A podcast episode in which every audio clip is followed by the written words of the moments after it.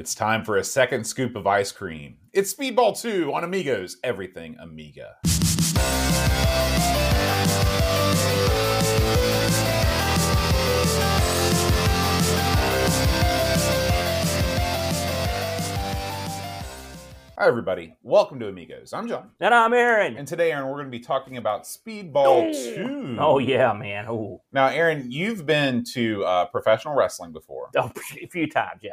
You've been to see the Harlem Globetrotters. No, I've seen them on TV. Oh, you've never been down to the Huntington Civic Arena. I don't make Globetrotter money. What are you talking about? Those guys get the pay. Now, here's my question for you. Have you ever been to see live roller derby? I have. Yes, I have. Many times, actually. When you go to see roller derby, is it kind of like going to see wrestling? Do they have good food there? How are the concessions? Well, here's the problem with live roller derby. And the problem is this. If you ever watch... do other countries even know what roller derby is? You might want to explain. Roller derby is a game entertainment that two teams of roller skaters play on a round banked track. Okay, sort of like think speed skating, but it's a roller rink. It's banked, and it's a bank track. And the way you play it is there's a guy called a jammer on each team. They have these special colored helmets, and their goal is to lap the other team as many times as they can. And when they get to the point where they want to stop, they do this thing here, and that which is put your hands to your side, that calls off the jam. All right? Really? That's how... You didn't know that, did you? And so the other members of the team, opposing team, try to keep that skater from skating past them. Mm-hmm. So it's sort of violent. Now, here's the thing about it is, on TV, it was real popular in the 60s. It was sort of like bowling was. Mm-hmm. And it had its peak, and it slowly fell off. It didn't, unlike wrestling, it didn't last. I think part of the reason is you can't just go to any place and put up a banked track. Right, it's tough. And the problem is, banked tracks existed in the 60s and 50s, like all over the place. For what reason? Because people just skated on them. Okay. Because it was just people skated on them. But most places, in fact, I've never been to a place that had a banked track ever. And so what you have when you don't have a banked track are just people skating around a flat track. And that takes a lot of fun away. Roller derby is always on a bank track. You can't have roller derby. You can have it. And the ones I've seen live were all in flat tracks. Okay, but that's no good. We've got the Kanawha, is it the Charleston Chemical Girls or Kanawha Valley Chemical Girls based out of Charleston. And then there's it sort of had a second life in Texas. There was a big team of chicks in Texas. It's mostly roller derby now is all women, because back in the old days there would be one team like let's say the T-Birds, and they would have a chick squad, a dude squad, each team, and then the other, and then you would travel just like a baseball game, right? But yeah, seeing it live, I mean, it was disappointing. Roller derby, it's all a work, right?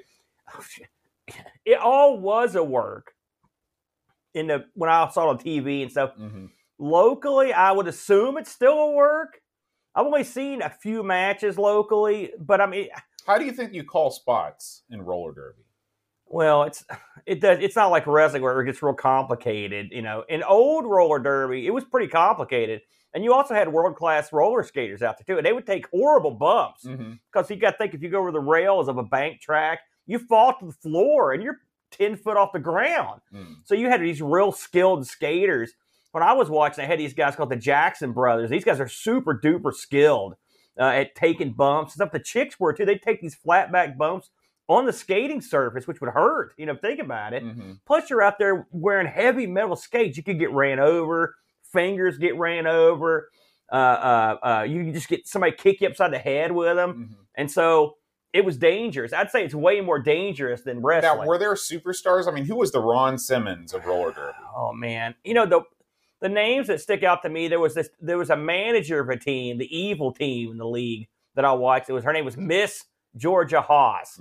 She was super evil. I mean, she was like the equivalent of like a Bobby Heenan or something. They had there was a British manager, and there was a slobby sort of a Captain Lou Albano style manager, and then the T-Birds had a...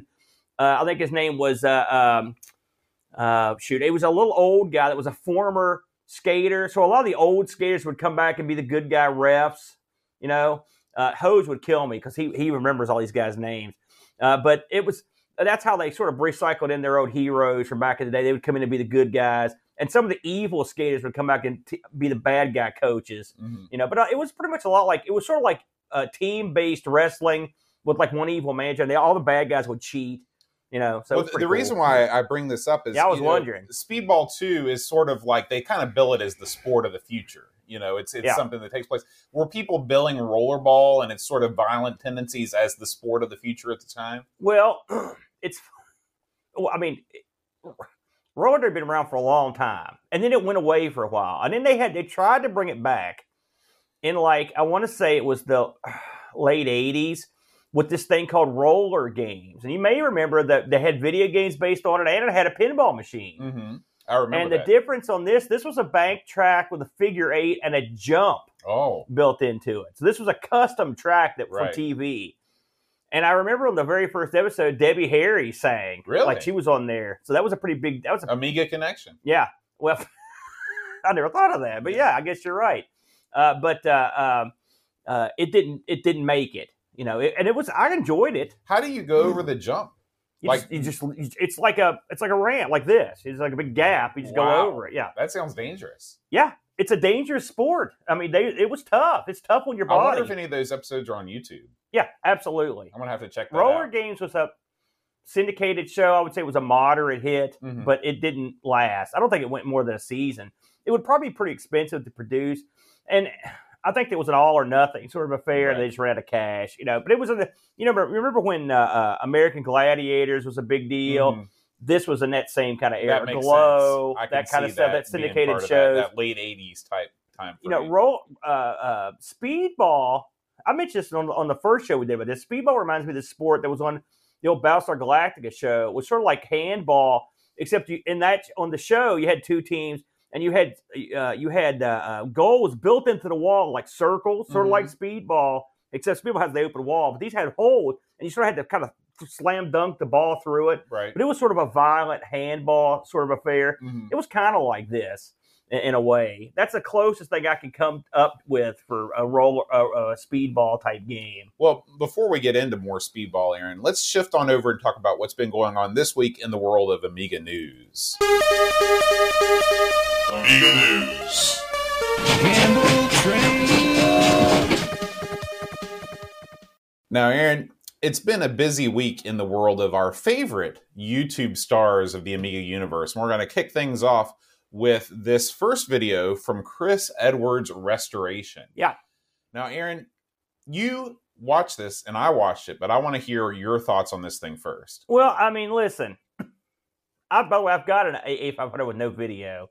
So I found this pretty interesting. Listen, it's just Chris going through and trying to evaluate what was wrong with this thing. Now, he ended up finding a cracked chip. They'll do it. Yeah, the ROM was cracked. By the way, the cracked chip will do it. But, I mean, it's funny. Like I said, Chris, in some ways, reminds me of a far more competent me. Because that's sort of the way I like it.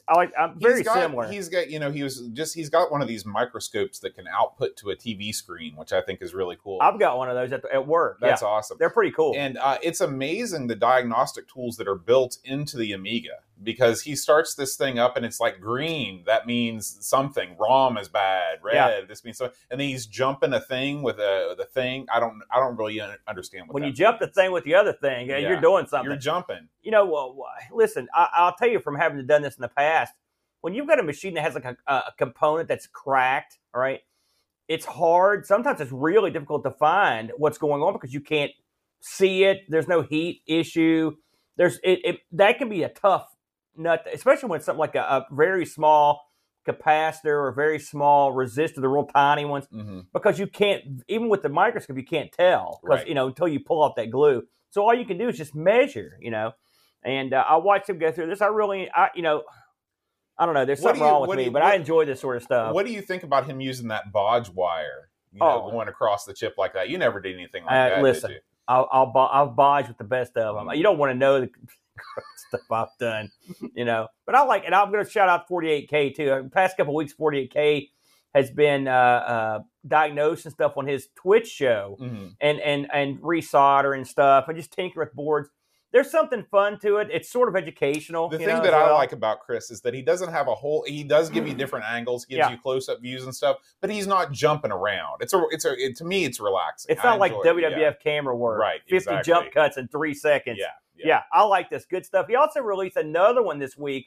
I think it was installing a was it a math coprocessor? So that's something else you might want to check out if you're. So I mean, what you're already here, so check them both out. But yeah, good stuff.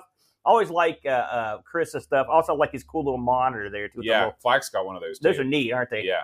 What's the gimmick on that? Any idea? Is it LED something or another? I don't know. Well, it's like, you know, it's designed to display pixel art. That's it reminds me, it's like if someone brought a light bright to life. Right. Ooh, right.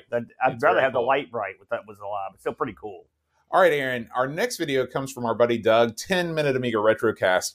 And he has upgraded his Amiga 500 from OCS to ECS. Now, I didn't even realize that 500s were OCS out of the box. I thought they were all ECS. I don't think they're all OCS. In fact, I know they're not. But some are. Mm-hmm. This was another good video. I enjoyed this. Doug, is he the happiest guy? I think he's got, what's the crap they give you before you get your dental work done? Joker juice. He's having this pumped into his house. He's the happiest guy. Even when he hosed up that solder job, he's like, oh, screw it. Send him to Frank. Whoa! I was like, man, I'd like to have some of whatever he's on to send over here. But yeah, this is a very similar thing. And of course, the 10 Mark's trademark is slowly guiding you through what's going on. Mm-hmm. Here's this chip. Here's what it does. And here's this chip. And here's why we're taking this out. And this is exactly what he does. He shows you what chips to pop out. The thing I thought was interesting about this is that he talks about if you look on the other side of the board, there's actually little holes in there so you can poke it from beneath. I'd never heard about that before. The holes? Yeah. Well, you know, a lot of people don't understand how circuit boards work. I am one of those people. You know, when I worked at IBM, we had these things we built called GenRADs. They were the test circuit boards. GenRADs? GenRADs. And you would, and there are test points all over these boards, and you would set the boards on top of this thing. They had a lid that would kind of smash the whole card down, these pins that stick up out of this tester, and it would run a series of tests on the entire circuit, and it would compare resistances and what capacitance on the board on the computer to see if everything was working right. And if it found something, let's say you had a broken resistor or whatever, it would say like, okay, resistance A12 supposed to be 5.1K. We're getting, you know, infinite. And then, okay, that one's probably broken, you know, and so that's something a lot of boards have those test points for stuff like that. Among other reasons, you can test them with a meter. We were lucky to have that kind of technology at IBM when I was there. But yeah, this is a good video. Doug knows this stuff, of course. He talks about what he's doing, why he's doing, and hey, he made the right call. And of course, being Doug, he has to go through a crazy video modes and stuff that I would never even do. You know, but I like the circuit board part especially just to see what he was up to. Like I said, I never even thought to do that, to be honest with you. So I never had a inkling to mess with the 500 in that way. But it was interesting. Plus, if you're someone that needs to do that or hasn't done it, that would like to, it's right there for you. So good stuff. We love Doug. Absolutely. Doug should be at Boat Fest, by the way. Have we heard from Doug? No. But Doug. We'll have to put out the clarion call again. Yeah. Now, Aaron, our next video comes from the one, the only, Ravi Abbott. And this is his ongoing series of Commodore history, Amiga history. This one is all about when Gateway owned Amiga. Now, Aaron, I told you that I've been consuming a lot of my YouTube content in audio mode lately in the car. And I was like, I'm gonna listen to this. We were talking about it in the car. No. And you were like, no, you need to watch this bad boy. And you were right. Yeah. you were right. There's a sequence in this. When Gateway, first of all, this is a great video. We love Ravi. We've always loved Ravi. He's always been a friend of ours. Yeah. And he's underrated for his documentary work. This stuff's gold. 100%. All right. 100%. And I'll tell you why I love Ravi's documentaries, because there are some people that you can tell. I mean, they're reading off something, and some people do a good job reading off a script. Ravi, he's doing all this stuff. He's winging it. He's just speaking from his own memory. Yes, he's the everyman, except he's way more talented than every other man. Yeah. So the best part of this is when Gateway split the Amiga in their separate team. And they came up with all this crazy Amiga merch. And then, of course, they had to have the Amiga Dance Truth, which is, that's what I told Boat. I was like, because there's a part of this video that's so uncomfortable to hear and see that it has to be experienced visually. My favorite part is when they cut to the crowd. because it's a bunch of like old white people business, and they're just sitting there like they're going like this. They don't know how to react. One woman, yay, this is great. Look at that young lady dance. Yeah, you know, and one guy's like, oh yeah, you know, he's looking kind of lecherous. Yeah, lecherous is the word of the day. But I mean, what was this? How is this helping you sell computers? I'm convinced this is the only way. This is the only reason they bought Amiga. It's like, listen, we need a dance troupe. I want some of that Amicola. Yeah, it's funny because here's a little, you know, at the beginning of this right here, they have a little. See that these mouse pads? I've got a couple of these that David Z sent over. Yeah. So now I know where they came from. But yeah, this is great. And this is also the sad but stupid end of Amiga. You can't be too depressed about it because it went out in the stupidest way possible. But it's not really, I mean, it did get dancers, you know, and stuff. That's true. He shows all those cockamamie, like, here's the Amiga's going to be this. It's going to be something that sits like a radio. It's a toaster. It's all this crazy stuff. And it was none of that stuff. It was none of it, yeah. You know, because when Gateway, I like that. The whole thing is just gold. Yeah. Don't listen to us. Go check it out. Ravi did a great job on this. It's great. And by the way, watch the whole thing. I mean, there are long gaps in there. You know, hey, I'm not saying it's no good, the Amiga Cola. I wonder what it tastes like. The problem is Amiga Cola, it costs $700 right. per can. You definitely want the ECS version, too. Yeah. All right, Aaron, we're moving on down the line. And this next story is on our Facebook page because this was the easiest way for me to post this. Okay. Yeah, that was baffling to me. So, Aaron, this is Amiga action from Basque Country. Okay. Are you familiar with Basque Country? Yeah, that was in Fear and Loathing in Las Vegas. We're in Basque Country. Oh, yeah, that's true. Except that not, because this is in Spain. Okay. All right. And this is the 11th of February, the Euskal Retro Association organized the Basque Tournament of the Commodore Amiga 500. This was seven players, members of the association and friends, met in Jofre, a bar in Bilbao. And it was a retro afternoon because before connecting the Amiga 500, they played the 2600 and ZX Spectrum. But here's the thing, Aaron. They played a bunch of games. They had a tournament, okay? They played Space Harrier, Mega Phoenix, and Paperboy. Oh, okay. So, of course, this is just one of these things. We're so happy now that kind of things are opening back up again, that we're having these in-person tournaments again. And so, check. These guys look like they're having a good time. Yeah. And I think the guy, his name is Ergoitz or something like that. He has a very strange name. It's Egoitz. He sent me this report. And I think it's cool when like your first name makes up the portion of your second name. Right. Like I can't get that. No one can pronounce my second name. They just give up. They do. So good for your ego. So, and finally, Aaron, we have the Sega and Amiga Magazine Revival, the Retro Hour, Aaron, for this week. Well, you know, here's something else that I found amusing, and there's a full circle feeling. When we did episode 42, which was the first time we did Speedball 2, we talked about this show called Retro Hour. I'm like, what's this show, Retro Hour? And I was like, that's pretty good. I kind of like it, you know. And here we are all these years later. Of course, we've done Ravi and Dan have been part of Amigathon. Ravi, we've had him on the show. Right. We've had tons of I don't think we ever talked to Joe. I think that's the third guy's name. They had the third guy. But here they are back. They're still cooking. They're huge now. I mean, they're a big deal, huge deal.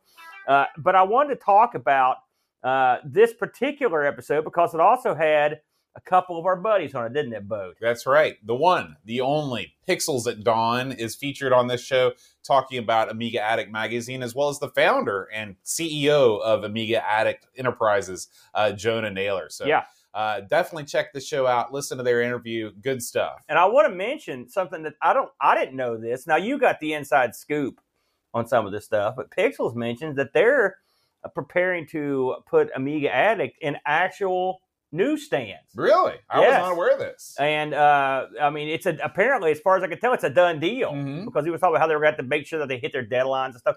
But I mean, that's a happening. So, and if you're in the UK and possibly, and maybe Pixels can shed some light on it somewhere down the line, but this could be something you could request at your newsstand, or they will just carry it. Yeah, that's a huge deal for those guys, and they've worked hard. to put this thing together. In fact, Edwin says it's a done deal. It's 300 news agents. That's tremendous. That fun. Is. That's great. That brings a tear to my eye. Mm-hmm. We've known Pixels for a long. We've known both those guys forever. Yeah. And when they started this venture, I mean, you know, listen, you could say I am going to start a magazine. It's like saying like we're going to do a con. It seems like a good idea, but then you're like, holy crap, this mm-hmm. is tons. It's way harder actually. It's way harder to do a magazine, and then you get it off the ground. And it's like, well, you can make a magazine. It could be shiny, but also what's in it? Mm-hmm. It could be junk. Mm-hmm. You know, well, it's not. Right. Let's get all the best guys to write for it. Mm-hmm. Oh, bam, then you got something. Let's put Amiga Bill on the cover. You got first issue. Listen. That's all you have to do. That's all you got to do. Mm-hmm. And so, well, you have to do more, actually, lots more. But, oh, wait a minute. That's all I do. The pages would be blank. That's why Boat Magazine didn't take off. Yeah. It was a pamphlet, and about a third of the way down the editorial, it just trails off, and it was in your garbage can, and you'd sold the copier back to Amazon. Oh, man. The end. I like how we could bury you right here. You just laugh it off. I do. There you go, Boat. I think that's all we got news-wise this week. All right. Well, Aaron, let's shanty on over. That's another reason you don't have a magazine. To talk about Retro Rewind. Shanty? Is that even a verb? Yeah. Okay. That's how I see shanty a lot. But you just talked about Frank. You know, if you are an enthusiast of the Commodore 64 or the Amiga computer, and you need hardware, if you need software, if you need support for fixing your broken machines, there is no better place to go than RetroRewind.ca. I almost said .co.uk. That's their unannounced UK branch. Yeah, yeah.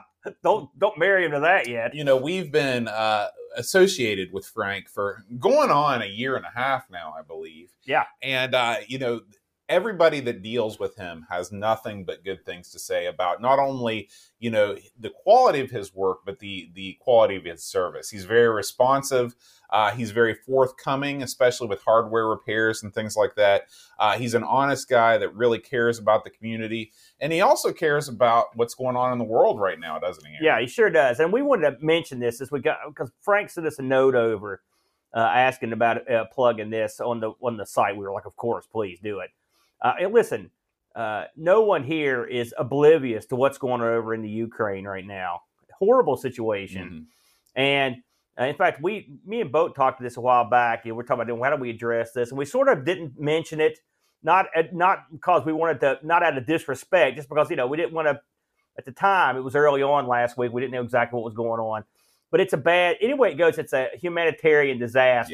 Yeah. All right. And Frank sent us a note, and he mentions from March 2nd through March 18th, 10% of all the sales at Retro Rewind will be donated to the Red Cross and the UNHRC to help refugees fleeing the violence in Ukraine, which I think's dandy.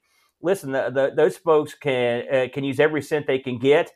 It's very charitable to Frank. Of course, Frank almost seems like he's always got some kind of charitable thing going on, which is outstanding because he cut into his own piece of the pie here. Right. I mean, it's not like it's good for you because you can buy stuff from Frank knowing you're getting a good quality product. You know, you're going to get it fast, but you also can buy stuff knowing like, hey, listen, part of my purchase is going to help people that are fleeing from a war zone that they had nothing to do with. Mm-hmm. And everyone can get behind that. We don't want to see women and children, young men, old men, anybody get caught in a war zone. And so I think it's dandy that Frank did this.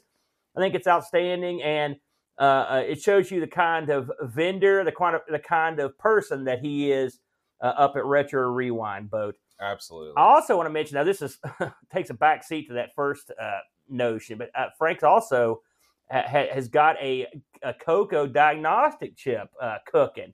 So Boat mentioned the C64 and the Amiga. Let's not leave out our good friends over on the Color computer, also supported by Retro Rewind.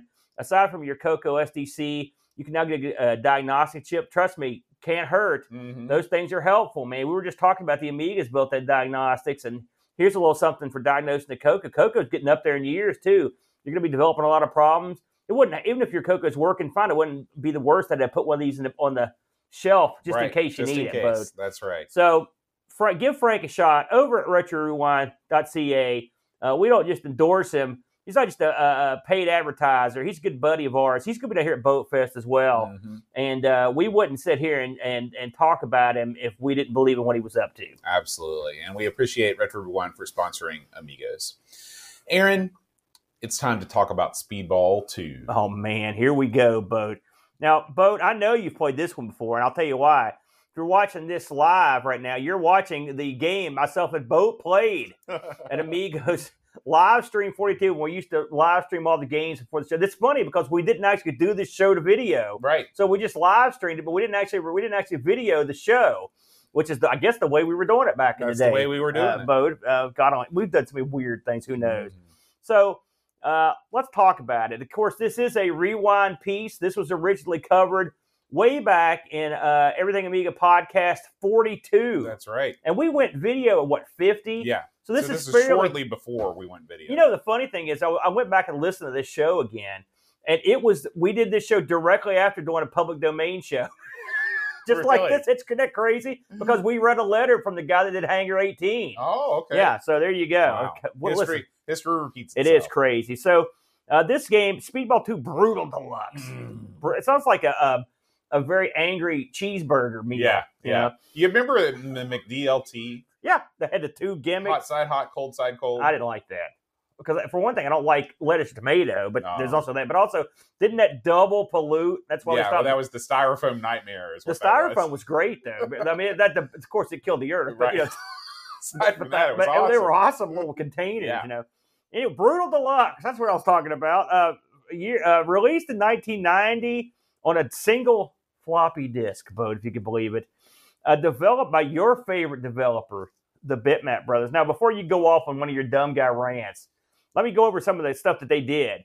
Cadaver, they did Gods, they did Magic Pockets. Of course, they did your favorite game, the old Chaos game. Yeah.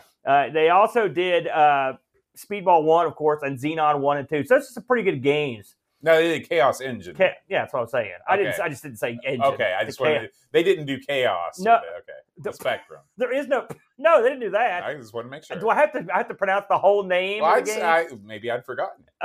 Published by Imageworks. I always remember Imageworks because of the opening of Xenon 2. Because their logo comes on, the helicopter sounds coming up, and then the music starts up.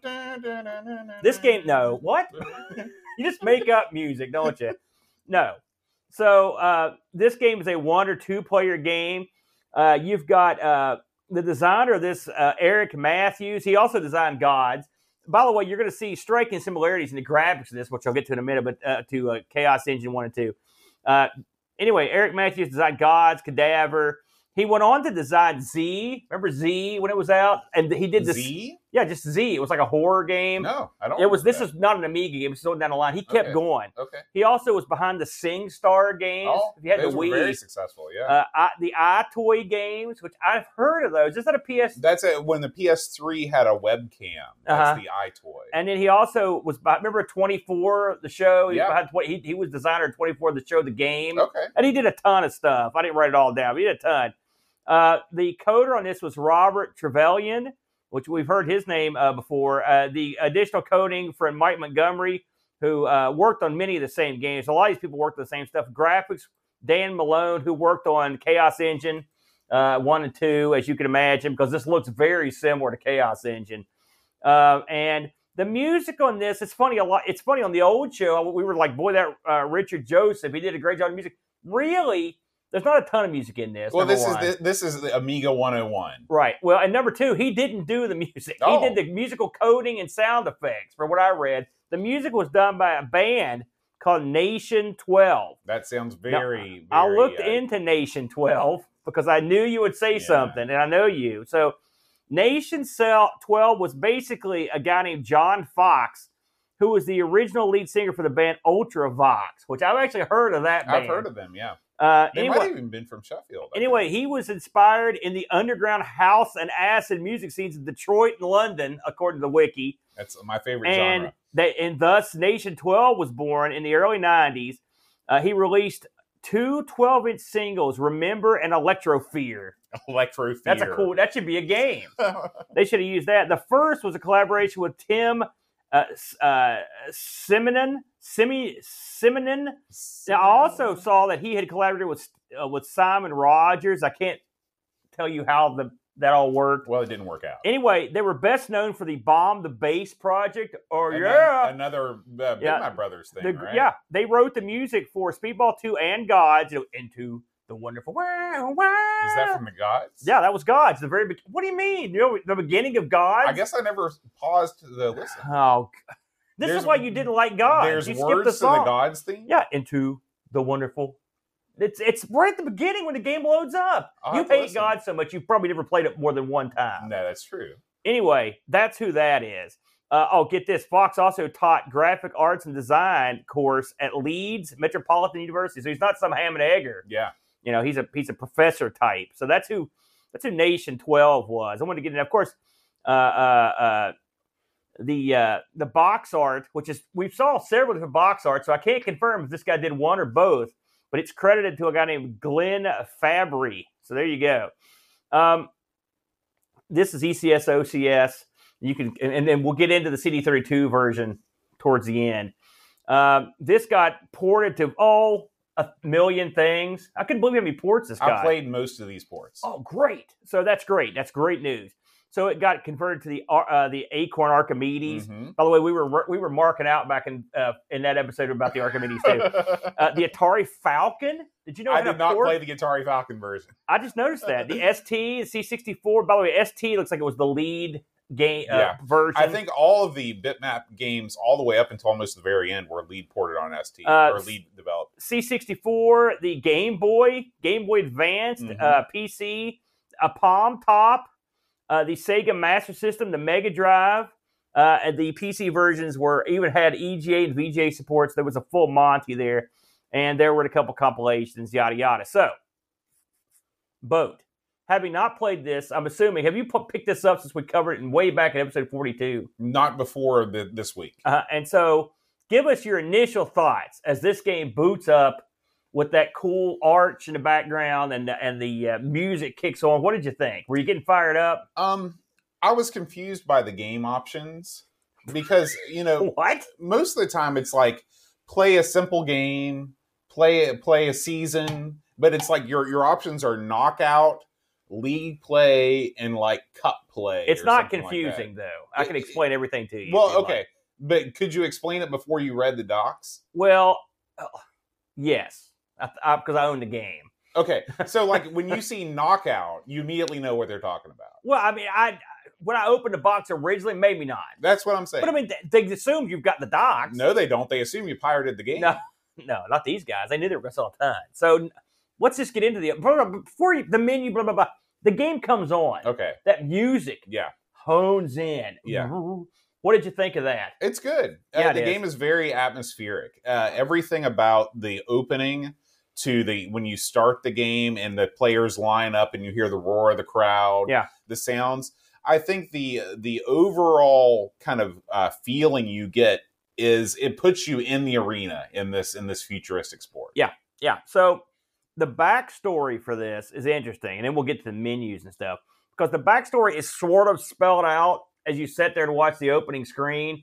This is not a game where they put a bunch of like fancy graphics on the screen or video. They don't do any of that stuff. They just have a picture. They just play some words, and they don't give you the full story. So if you'll recall, Speedball 1 was around, and this picks up after the sport of Speedball has been banned for being too violent. Bode, don't you hate that when that happens? I was banned for being too violent. Really? No. Not yet.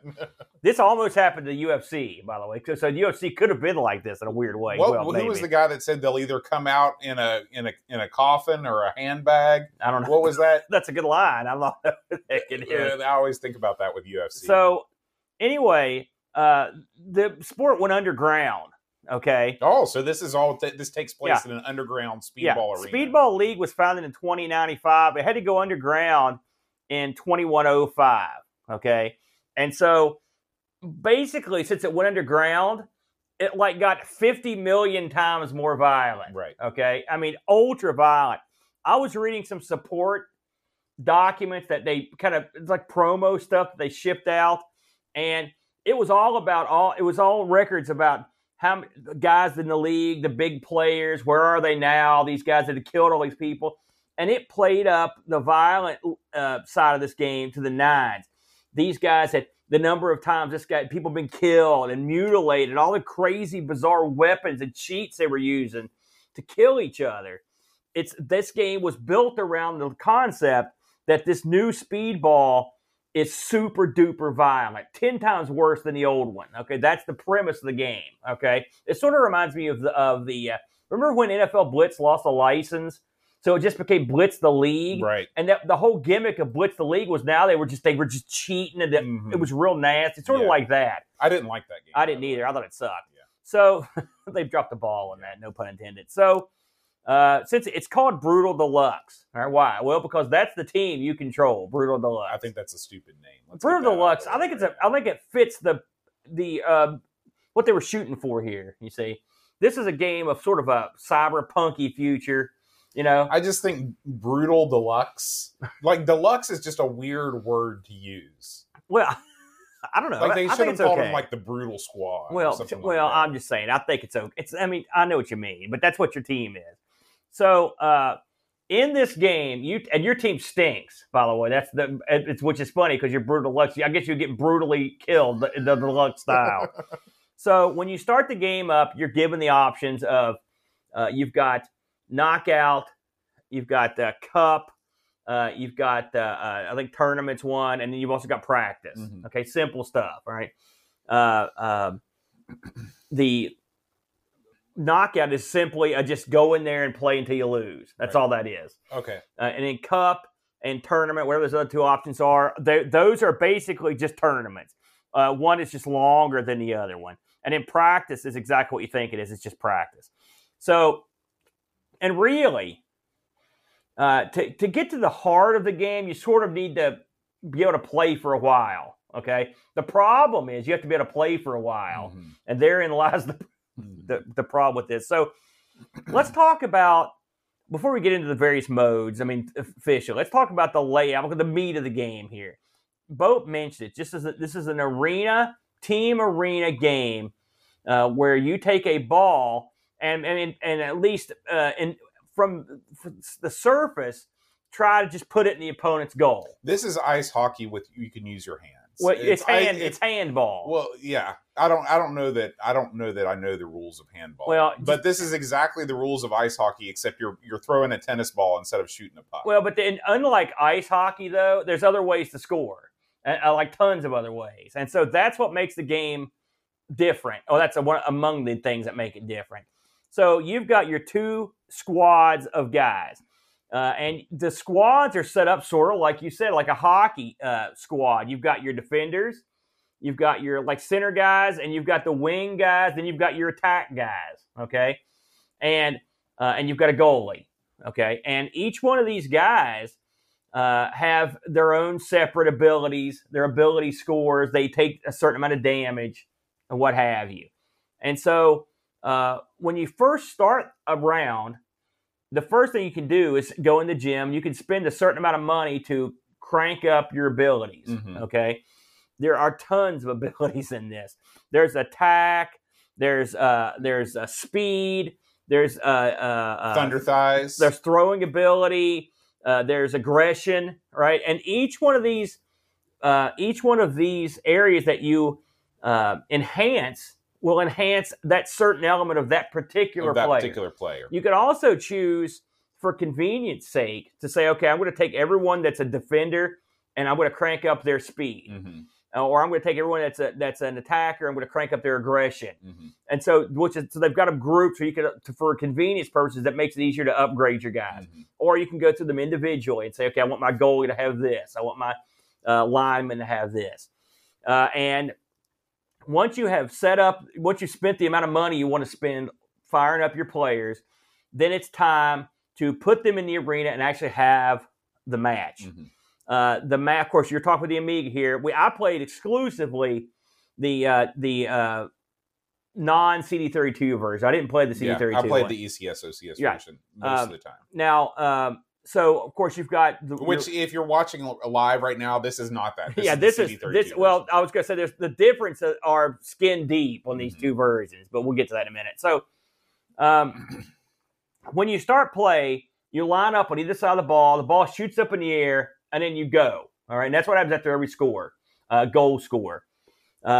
You've got really three different types of throws, plus like a maneuver you do, right? Three different types of throws. Correct. If you tap the button, it's a little throw. Right. If you hit the button, it's kind of a bigger throw. If you hold the button, it's a long throw. Oh, I didn't realize there were two like different tap and throws. Then there's also, when you're on defense, you can do like a slide attack, which is like a soccer slide tackle. That's exactly what it is. And then one of the guys gets up and complains he's crippled, and they throw the yellow card. I'm crippled. But this is basically how you play the game. Now, you move basically the closest guy to the ball.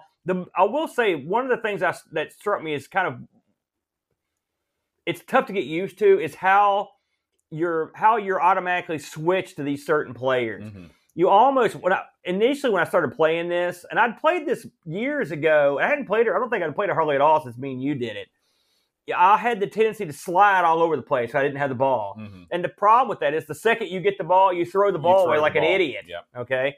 So you've got to trust the game to a certain extent to get you active when the play goes towards your next line of defenders. It's very much like hockey, like you said.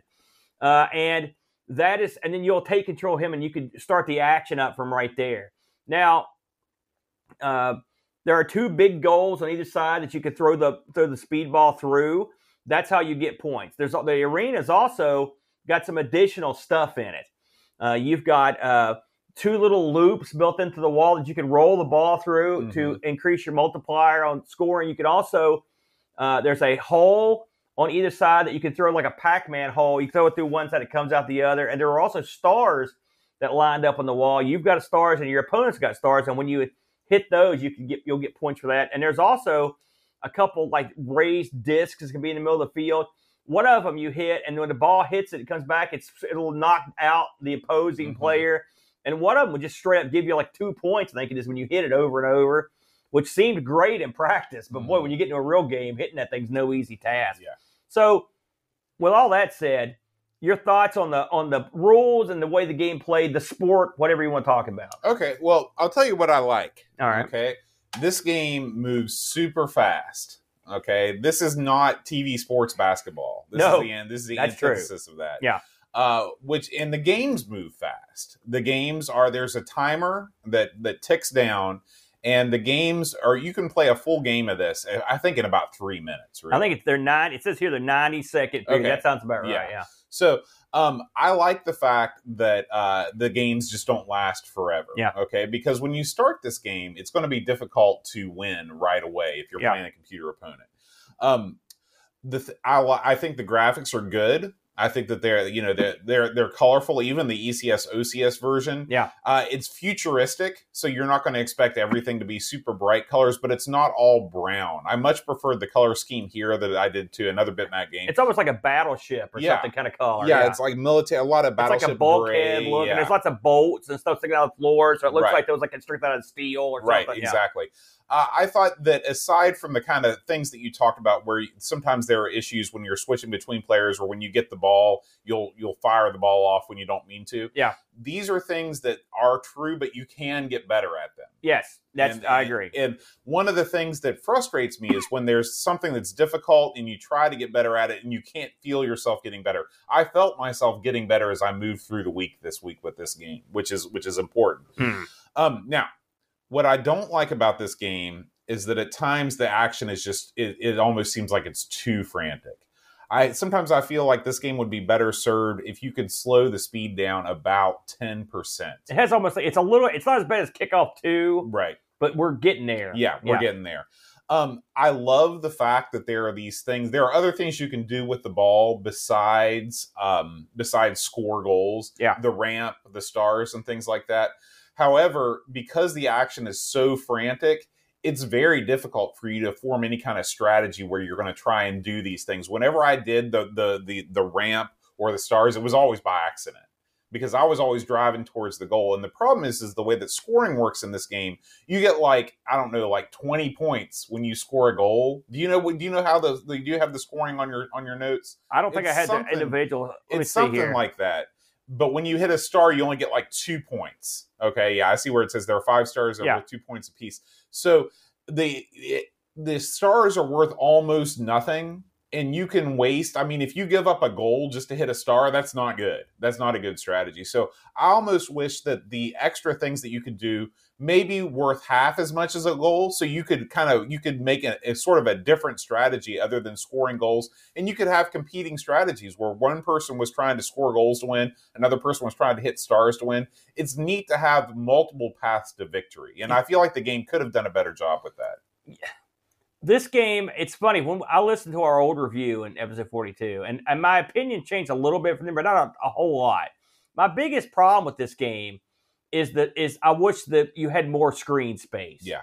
Because it's hard to complete passes or have any idea of formations or a strategy going on the court. Let's be honest. Whenever you're passing, 90% of the time that you pass, it's a blind pass, and you hope there's a guy. You're hoping you can get a guy there, and you can hit the button and jump up and get the ball. Right. And you mentioned TV Sports Basketball. I'll use that as an example. Yes, a much slower game, but when you cross the center line and now you've got the ball and you're driving, you can actually set picks. Yeah. You can set up plays. You can see where your other players are. Yes. Another problem I had on this was that you never necessarily know where you're at on the field because it all sort of looks the same. Mm-hmm. And so you get to the point where you're like, I wish I wish they had like a little radar or something on the side of the screen so you could at least say, okay, you're at the bottom of the court, you're at the top of the court. I could never tell like how close I was to my own goal half the time. Mm-hmm. Now I did get it. I've got better at it. You can see that you do have yard markings. Yeah, but the thing is that things are moving so fast. There's guys on them. I couldn't go by that. I would like to have some kind of physical.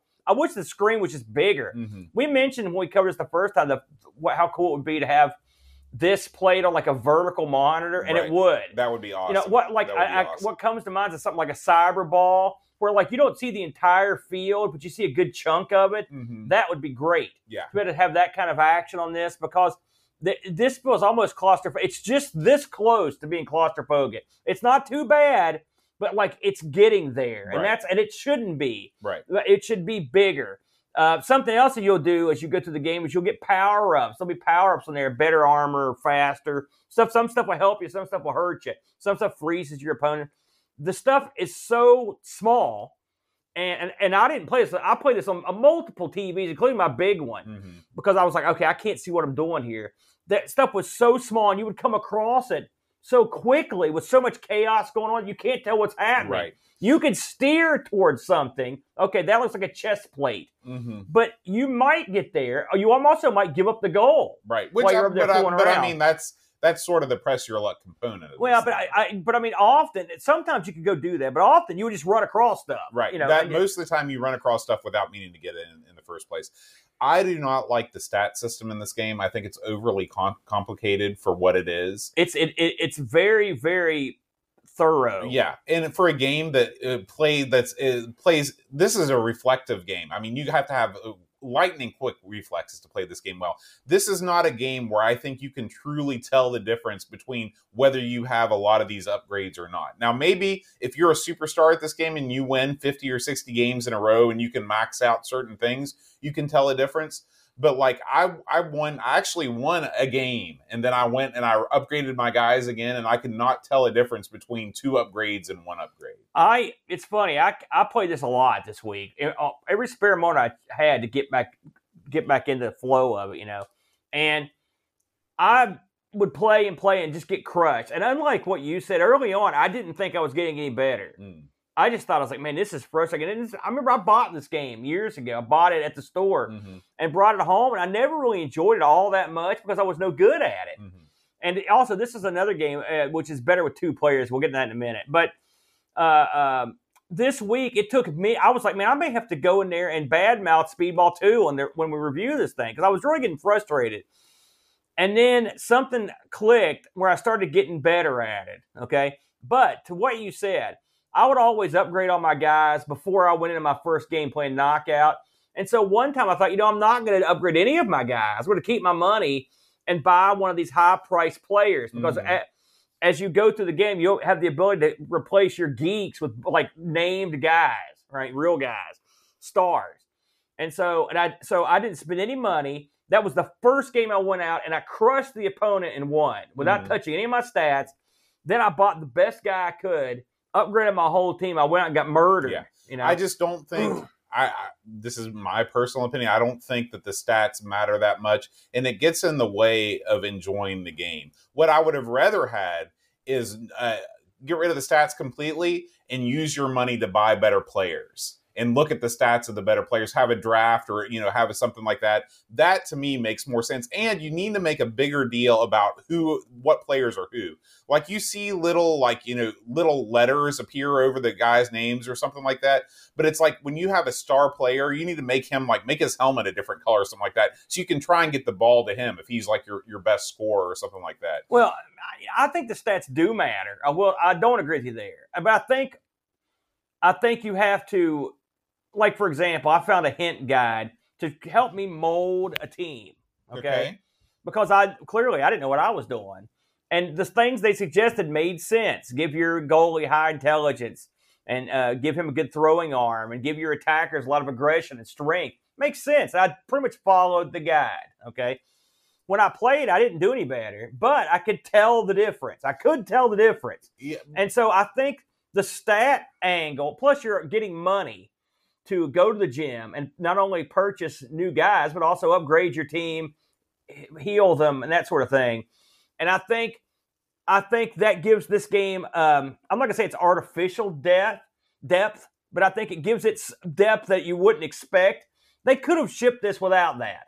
All right. Oh, sure. But I think that's some value they added into it. And for people that are into stats, stuff like that, plus it does give you a basis for the game because that's where your money's going, you know.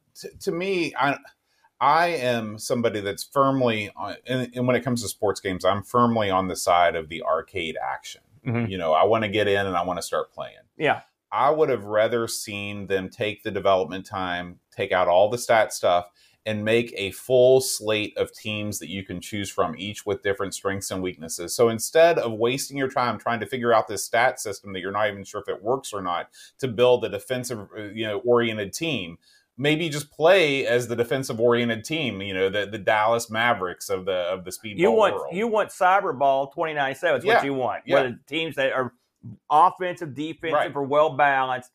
That's an arcade level of strategy. This is a home computer level. Sure, and I'm just saying, that's the difference. And that's what I'm saying. That's why, you know, obviously there's tons and tons of people that like this game. Yeah, I'm after something different. Well, I do like. In fact, the more I played it this week, this is probably the most in love I've ever been with the game because I had to sit down and really play with it. And some of the things the manual talks about, you can't even get into until you're like it talks about killing your opponent. Right? Not easy. And so it's tough. And so that's not even really an angle I used early on because you can't. You've got to become better at what you're doing. You've got to have guys, like, for example, if you have guys' aggression set up real high, those guys, when you're not controlling them, they'll just go out and beat the crap out of the other team members, the other players. You know, that's kind of cool. I like that. I like the fact that they bake that in there, but it's going to take more time than a week to come to grips with how the system works. And here's the thing, for all the ink that is spilled in this manual about how incredibly, incredibly violent this game is, this game's not that incredibly violent. Yeah, if you're buying this thinking you're going to play some sort of gory game from the future, you're going to be disappointed. It's funny you mentioned that on the 42nd show as well, really? The exact same thing. And I'd mentioned to you the promotional material I read, but all these guys. It named all these guys that killed all these people, and one guy that had all of his arms and legs ripped off. Just all this person. But really, you're right. That doesn't translate to what you're seeing on the screen. It's not nearly as graphically violent as you would think it would be. I mean, this is about as graphically violent as any soccer game. Yeah, it's not very.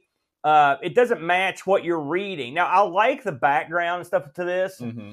I like what I wouldn't have even bothered to even add. I mean, I guess you got to kind of have to. Maybe they just did what they thought they could get away with, for censorship reasons. I don't think that's the case. You know, I don't. But I mean, it is funny how graphic the descriptions and stuff are. Mm-hmm. And even when someone dies, it's not like they're ripped in half and their blood squirts up in the air. This is what I think. I think that they knew that the magazine review guys were going to be reading the docs in some cases more than they were playing the game. And they figured they would write that into the review, which would excite the adolescent audience of this game. Well, I think, I mean, listen, we've played some of these kind of sport arena games. Mm-hmm. We've played a bunch of them on various systems. Mm-hmm. This is probably one of the best ones. I will say this. Futuristic sports. This is, I mean, don't get me wrong. For a home computer. This is the best futuristic sports game on the Amiga. I mean, if I was going to play something like this, I will say I also like that. I like Brutal Football. We played that. I'll have to go back and play that again. But do I like this better than like Cyberball? I like it better than Cyberball on the Amiga. But in terms of a game, I like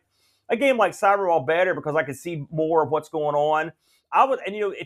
There have been multiple revamps of this game over the years. In fact, there's one on Steam now, and I thought to myself, at some point in the future, you may have to see if this is any good, because if they've made certain small changes to these, mm-hmm. you could have something that's really awesome, because I will say, and we know this from having done it, this game, much like Kickstart 2 and Sensible Soccer, everything else, it's way more fun with two people. Yes. We had a lot of fun playing this. Absolutely. And that's where that sort of frenetic, super speedy pace mm-hmm. makes it kind of fun. You're laughing. Yeah. You're having a good time. You're having a good time.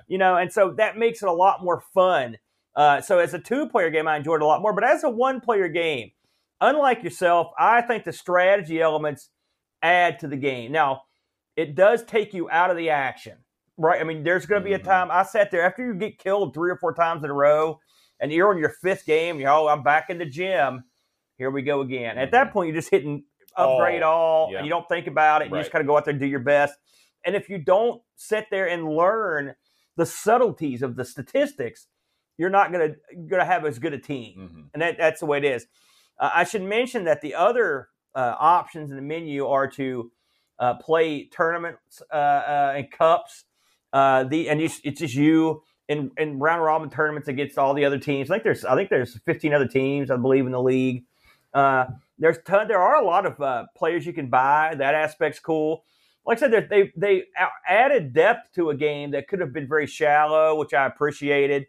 I still like the game. I'm not burying the game, but it's got some fundamental issues that I wish that could have been addressed. Well, speaking of the other versions of this game, Aaron, I had a chance to play what I believe to be almost every other version. Oh, good. Yes, give us the shoot. This is a game that surprisingly translates very well to almost every platform. I was not expecting good things from, say, the Game Boy. Yeah. Okay. Yeah, I was wondering about that one. The Game Boy and the C64, primitive systems though they are, especially C64, it is the game plays just as fast as it does on the Amiga. Oh yeah, is the color palette there? No, especially not on the Game Boy, of course. But I mean, the spirit of the game is intact. The speed of the game is there. The sound of the game is not there on the other versions. The Amiga trumps everything in terms of, it's the only version that has the ice cream. It's the only version that has the crowd noise. Even the Genesis version does not have that. The ST version does not have that. The Genesis version was actually, I believe it was a straight port of the ST version. The game plays a little bit slower on the Genesis, which can be a good thing or a bad thing, depending on your perspective. But the sound effects are just the dirt worst. They're the dirt worst. It's funny, though, for a game that's... this is Nation 12 to the music, right? Really, you've got that... You don't have a whole lot of music in this game. It's your classic, this is the title track. Listen to it and enjoy it and then never hear it again. And there's little ditties in there, but there's nothing, when you win or lose. And so the version that is probably the worst is the Game Boy Advance version. Really? Okay. How did they botch that up to get the Game Boy right? Okay, I want you to picture, take a Game Boy-sized screen and overlay it on top of this screen, and that's how much playfield you see. Oh, geez. They didn't rescale it? No, it's ultra-wide. It's wide and not tall, and you see even less. So that's would have been great? A DS version of this. Now that, you got something there. That would be nice. Yeah. So, but I enjoyed playing all these different versions. Yeah. It was interesting to see, and none of the versions were bad. Yeah. None of the versions were bad. You can see here, if you're watching at home, I've put up the comparison between the AGA and the non-AGA versions of this.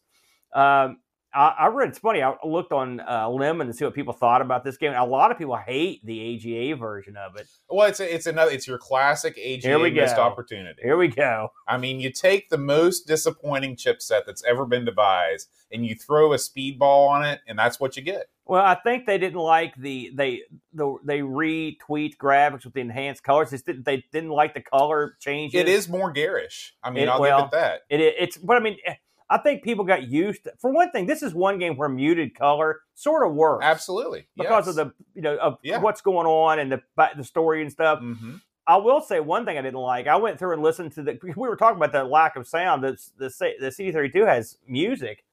But they got rid of the title track, and it doesn't have the ice cream vendor. What are we doing? What the heck was that? Yeah. How do you get rid of him with that guy? Right. You know, he's super famous. The most iconic thing from the game. Yeah. So it's funny that but I think it looks okay. You know, I'm different, but I'll take the CD32 version over the ACS or ECS/OCS because I like color. You know, more colors, the better. But I can understand the complaint. And this is a game, like you said, where the muted colors don't take anything away because of the theme. What I would like to have seen, I mean, you're not going to get this. We both know why. But I would like, if you're going to do a version of this for AGA, how about giving us a higher res where we can have a more play field? Which, of course, you're not going to do it because no one was doing anything like that. No. It was the quickest thing they could get out the door to release. But, you know, I will say this. If you have a CD32, you could get this, okay. But if you don't feel like, man, I'm missing out because you're not. Right. It's not a whole lot different visually, and I didn't read there was any differences in any way except for the visuals and the audio. So there you go. Did we get any Discord action on this one, Mr. Bode? Let me see. I think we did get a couple reviews in the old Discord. Let's see. We're going to start things off with Alien Breeder. Alien Breeder says, Speedball 2 has a strong spot in my heart. It was one of those games that did a few things. It was amazing. One, it was amazing looking for the time. The detailed graphics and sound were fantastic and unlike anything out at the time. Two, it was one of those, oh yeah, find something that looks like this on your NES games. Number three, it was actually a good game. Now, I must admit... Interesting criteria. I must admit, my version of Speedball 2 was a liberated copy. No. So my friends and I had no instructions, so we had no clue what to do in all the menus, so we missed out on a lot, but we definitely had fun. Years later, when emulation became easier, this was one of the first games I fired up, and it was still as great as I remember. Overall, I give this an 8.5. For me, the CD32 version is my favorite. Despite not having the ice cream shoutouts, I like the gold ball and coins, as well as the more varied colors on the gaming field. I wish they had really taken advantage of AGA graphics and the extra storage to do more, as most of it is still the OCS/ECS graphics. Lord Soup writes, replay, ice cream, 9 out of 10. Barkbit writes, that was quick. Together with Cincy, one of the few sports games I enjoy. The fluid gameplay, the graphics, the sounds, it all comes together very well. Of course, it's better with a buddy, but the one-player game is all right, too. 8 out of 10. You like this better than Cincy or less? Less. I do, too. And who would have thought that? I like the plot and stuff a lot, and I like everything about it except but the Cincy, you can actually control your guys. And you see so much more of the field. Yeah, you could do a lot more in Cincy than you can in this. David Hearn Ryder writes, Speedball 2 is brutal fun. Bashing other players is encouraged, and while I enjoyed it more for an instant hit, there was a league to play through if you wanted. I kept coming back to it. The graphics and sound were tops, and the little shortcuts gave it an extra dimension. It was rugby league on crack, and it was beautiful. I rate it 9 out of 10 elbows to the jaw. Very good. Pajako6502 writes, it's been a while, and I was looking forward to it. However, I found the controls a little clunky and difficult to get back into easily. A larger playfield and more players make it difficult to know where your teammates are, and for a game where passing is important, lobbing the ball and hoping for the best is trying at times. I would often run past the ball and fail to pick it up. Okay, I suck, but it was annoying. Yeah. Smaller goals make scoring harder than Speedball, I guess Speedball 1, and I found the only reliable way to score was to take out the goalie and throw the ball in at close range. The game has some nice additions with player upgrades and extra ways of scoring. Graphics and sound nicely show off the Amiga's capabilities. I do actually prefer the music for the first game, though. It wasn't quite the game I remember, but I still had fun and swore a lot. 8 out of 10. And finally, Batman writes, I remember picking up my Amiga 600 in 1992. Yes, I was its fan, and Speedball 2 was my first game for it all, and I remember playing the living daylights out of it. An absolute treat to the eyes and ears, a fantastically addictive game that still holds up to this day. Just avoid that dodgy PlayStation reboot, 9 out of 10. I played that reboot, by the way. It was not good. You know, he mentioned something there about running past the ball a lot. Mm-hmm. I mean, that's part of it. And also he mentioned about getting the ball in the goal. Yeah. Yes, knocking out the goalie. It is satisfying. The one thing you can do in this is when you've got when you're down at the goal, you could sort of work the ball around, mm-hmm. and you can slip it past them. Yeah. But often, listen, for every one time I did that, I scored on myself 10 times. Mm-hmm. Something else that irritated me is like you would accidentally skip. Stuff happened too quick. You'd skip replays. Yep. You'd accidentally skip all that stuff, and you would just like, it's that's depressing. Yeah, because you're so used to just firing that button as fast as you can. Yeah. I did look this up to see how it scored. It did very well, as you can imagine. The Lemon reviews on the disc version is 8.77. CD32 version scored an 8.22 with the folks, so it went down. The disc version was quite popular. It was rated high in the 90s by pretty much every magazine, and its cumulative score was a 91. It also got tons and tons of praise. It was named at various times. It's been in the top 3 or 4 of the best games of all time in Amiga Power. It won the old Golden Joystick Award.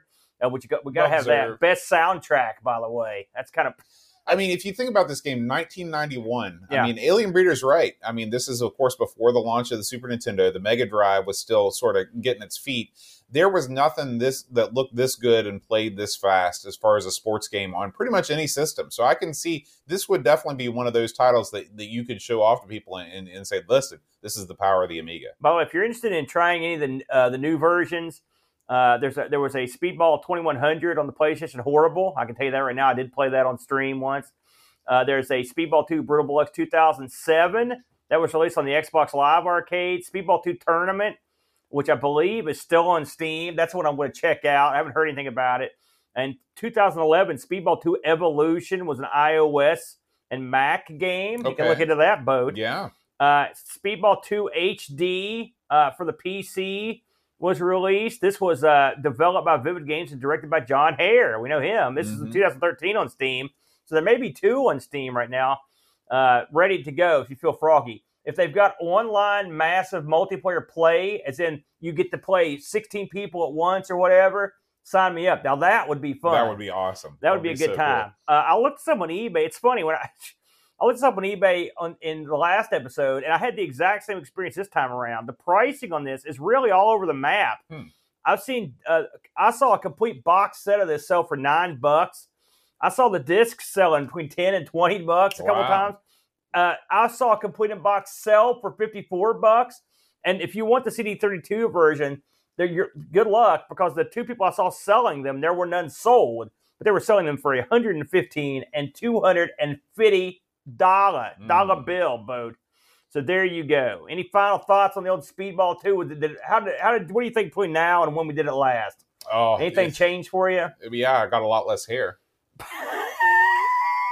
Well, to be fair, you cut the hair.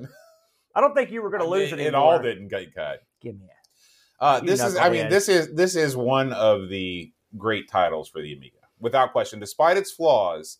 This is, if you have 20 games that you want to show off, why was the Amiga popular? This is one of those 20 games. This is the one you break out at the party. Yep. It's got all the little touches I like, including the stuff in the crowd.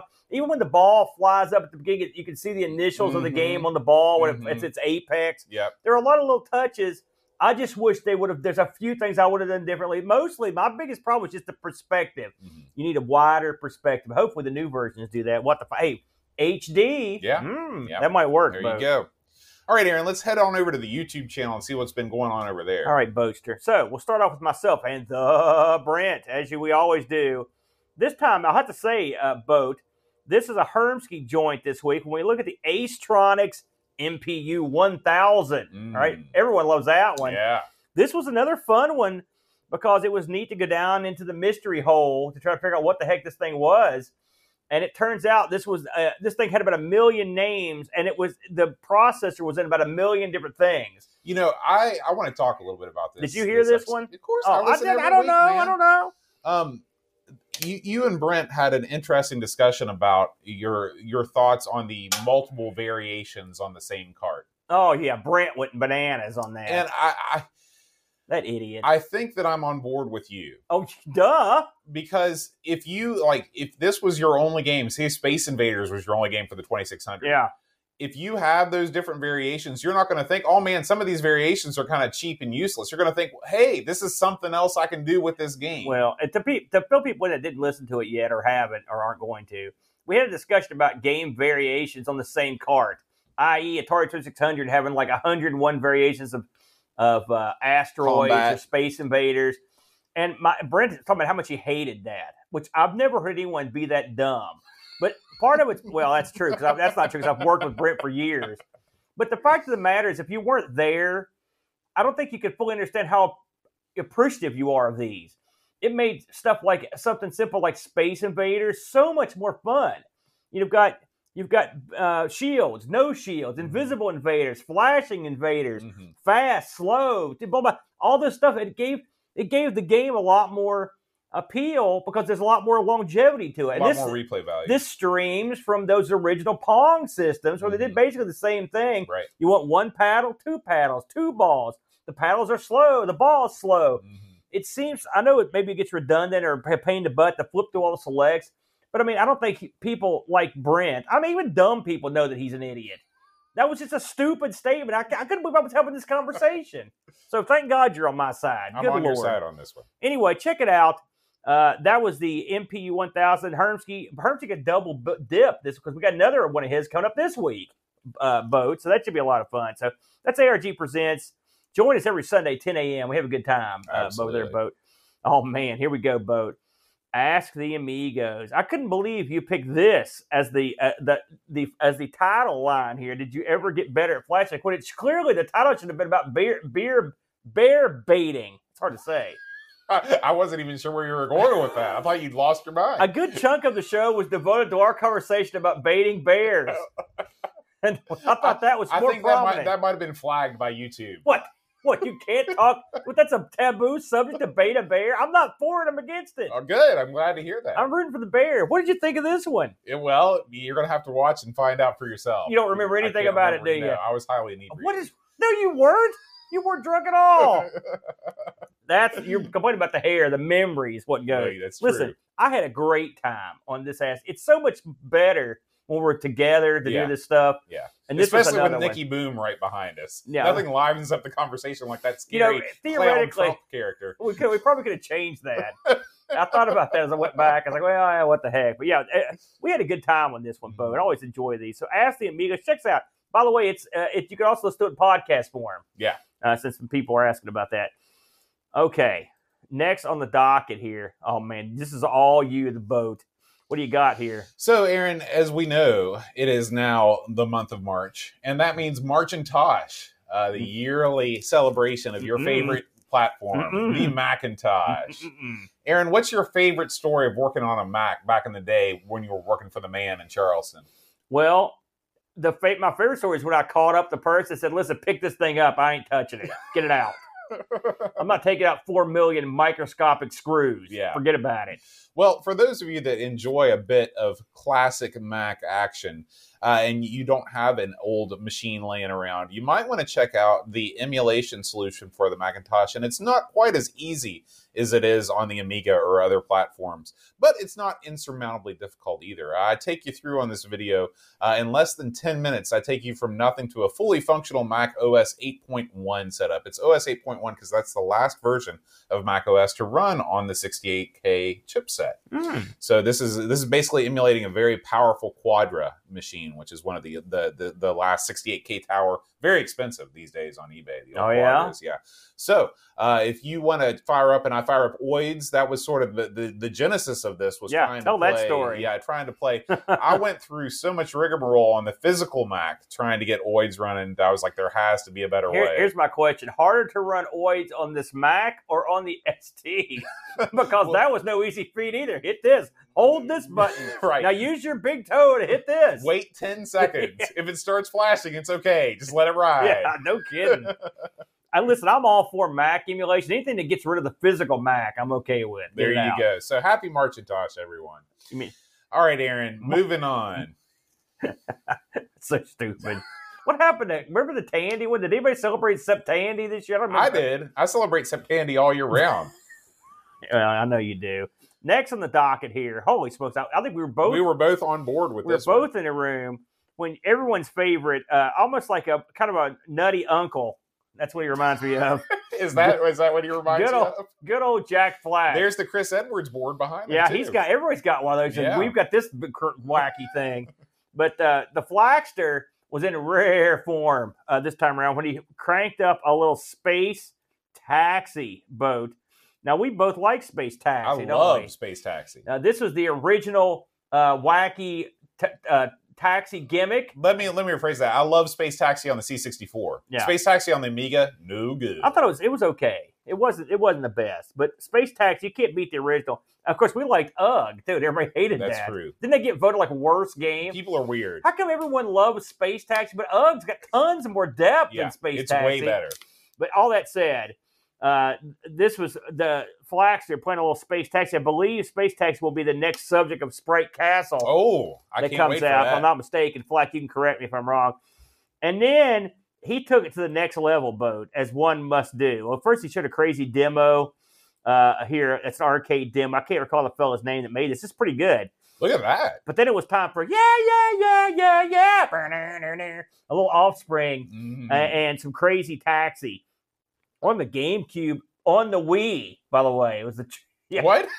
On the GameCube, on the Wii? Yeah, it's the GameCube version of Space Taxi, Crazy Taxi, that he played with the GameCube emulation or whatever you call it, Dolphin simulation. No, on the Wii. On the Wii, you know the Wii plays GameCube games. I always forget that it does. Yeah, because why would you? There's nothing really to play, but. I'm gonna get buried by all the GameCube people. Sorry, the GameCube didn't. It was okay, but I mean, come on. It's not Dreamcast.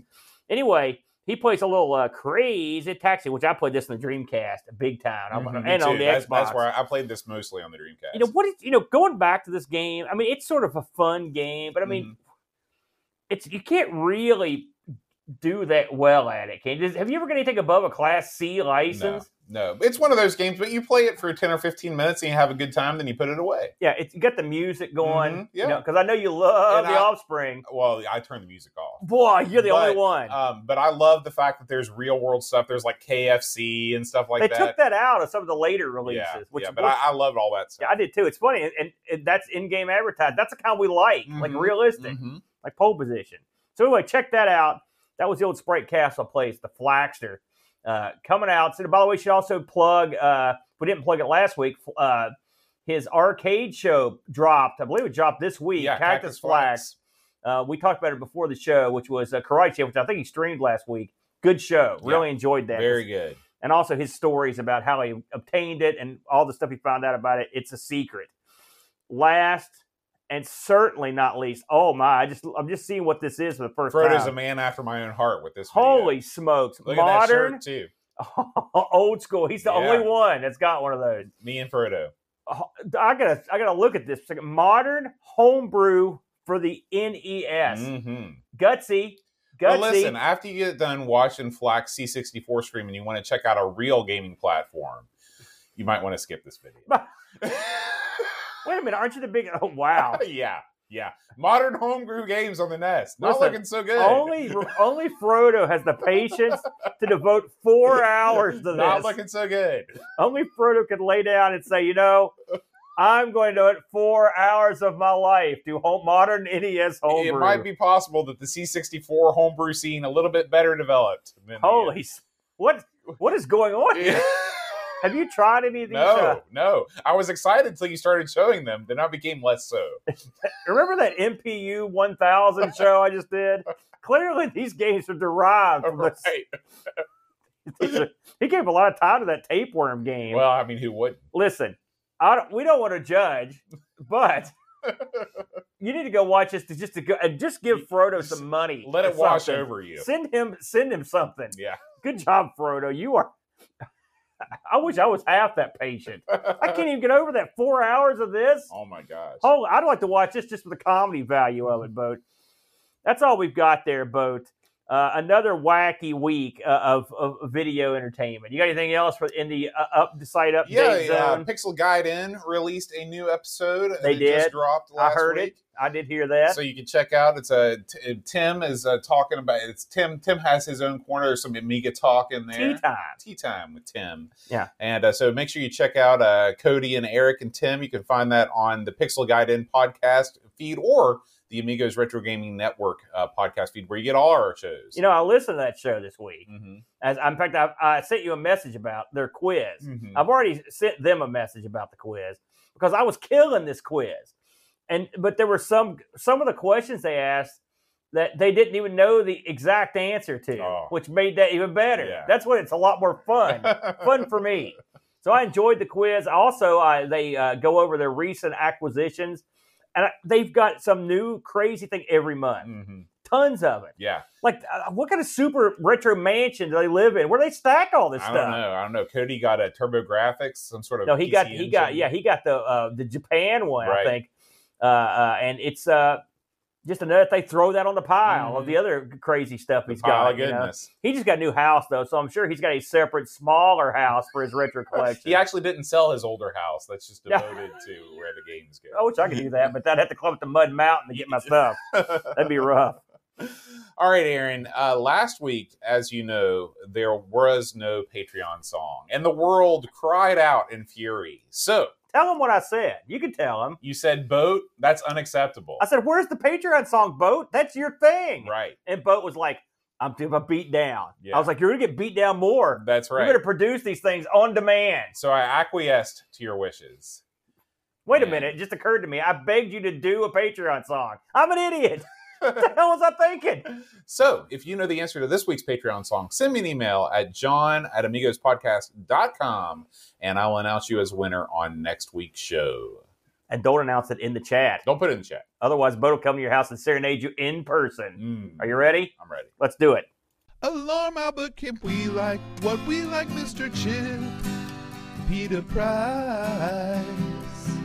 Herman V. Wonderly Chesham, Mark Richardson, David Hearn, Ram OK, David Terrace, Jude Carlos, Matthew Mobius, the Phantom Magnus, Seth Yates, Alice Hotheen, Christian Rensel, Rave Z, George Rosansky, The Amiga Show, Daniel Crabtree, Super Family King, Crazy Loomis, William Victor Scott, Heavy Systems Inc., Bundy Frackmore, Mark Byland, Olaf Hope, Hermsky, Alien Raider, Dave Velociraptor, Calvert, Boylane Benson, Daniel Williams, Luke Hudson Baum, Six Star Bass for a winner. Soul Incisor, Tech Mage Jurgen, Mr. Cola, Bernard Lucas, Jerry Dennington, Zorg Love, Reflection, Simon Edge, Captain Crispy, Kilobats and Kathy, Gary Heather, Free Lunch, Kate Fox, Stephen Pickford, Cameron Armstrong, Andy Jones, Lobsterminator, 10-Minute Amiga Retrocast, Bernard Quinn, RMC, Tim Drew, Joseph Harrison, Kyler, Rob O'Hara, Matthew Larimore, Andy Craig, Sean Zobark, Ben, Roland Berg, Andrew Bunn, Dillon, Alec Bob, Checo, Delev, Lowell, John Marshall, Matthew Barrow, Ricky DeRoche, Crippy, That Boy, Ficus, DC, The Slow Norris, Stepford, Sorgorn, Mortensen, Edmund Helen, Christopher Hassel, Chris Foles, Laurent Giroux, Graham, Bebke, Adam Batters, B. O'Brien's, Retro and Vintage, Gary Hucker, Paul, Bossman Harrington, Duncan Stiles, Griffin Crip, Josh Nat, Adam Bradley, Jonas Rulo, THT, Eric Nelson, Daniel Bingston, Brutal Barracuda, Darren Coles, Jason Warren's, Pixels at Dawn, and Kilbjorn Barman. All right. Did you run out of music there at the end? A little bit. I thought you're freestyling. Well, I do. It's both. Is that what it was? Man. It's a both and. So, and of course, Aaron, we can't let an episode go by without recognizing our awesome Autism Twitch subscribers. We do record the show every week on Friday at twitch.tv/AmigosRetroGaming. And we thank all of our subscribers over there that like to watch us live, including Oil of Hope, Gunner Warhorse, Eeyore 4077, Beach Bum 7, Blue Train, Wing Chun Wolf, Scumboy, Thurso Bard, Texas Foosballer, Back to 8-Bit with Hermsky, Explorer, John Marshall 3, Low Jellyfish, Da Crabs MTG, Monzames, Jigglebox, Mitsuyama, Amiga Live, Pakotake, RetroRewind.ca, Nat Dufort, Real Retro Dude, Blipblop, Pishbot, Orom, Twilight Zoner, Uber Scuba Diver, Buck Owens, Lumen808, Frodo NL, Gary Heather, Am I Steph, Great Owl G, and Joss80. Thank you guys so much for your support. A healthy output there. Very nice. Thank you. All right, Aaron. It's time. What are we going to do next week? Let's find out, Bode. Oh, wasted dreams and wasted nights. Remember Freddie Fender? Mm-mm. No? He used to play at Camden Park all the time. Really? Yeah. He's a Grammy winner. Freddie Fender. They had live music at Camden Park? Tons. Oh, yeah, there's a game. What are we doing here? Wasted Dreams. Wasted Dreams. It's a CD game, Boat. Pixel sent us this message. I remember. It's all coming back to me. This may be the first CD-only game that we've done on Amigos. Seems like a good way to go broke, Boat. Mm. You know, let's see, no one's got a CD-ROM. What could go wrong? Listen, once this game comes out, the hype will be so much that everybody will own an Amiga CD player. Is this a CD-TV game? No, I think this is a CD, like you hook it up to your what did you hook up yours? Did anybody actually own a CD-ROM? Doug's got one. Well, Doug's got everything. And remember, Dan. There's that prototype, CD 1200 thing. Listen, this is going to take some, what I like to call some good old-fashioned deep digging. I'm going to get in there. All right. I'm going to flesh this sucker out, and then we'll see if it's any good. Yeah. I bet it's not. We'll see. Well, guys, thanks as always for watching. We'll see you next week. Until then, adios.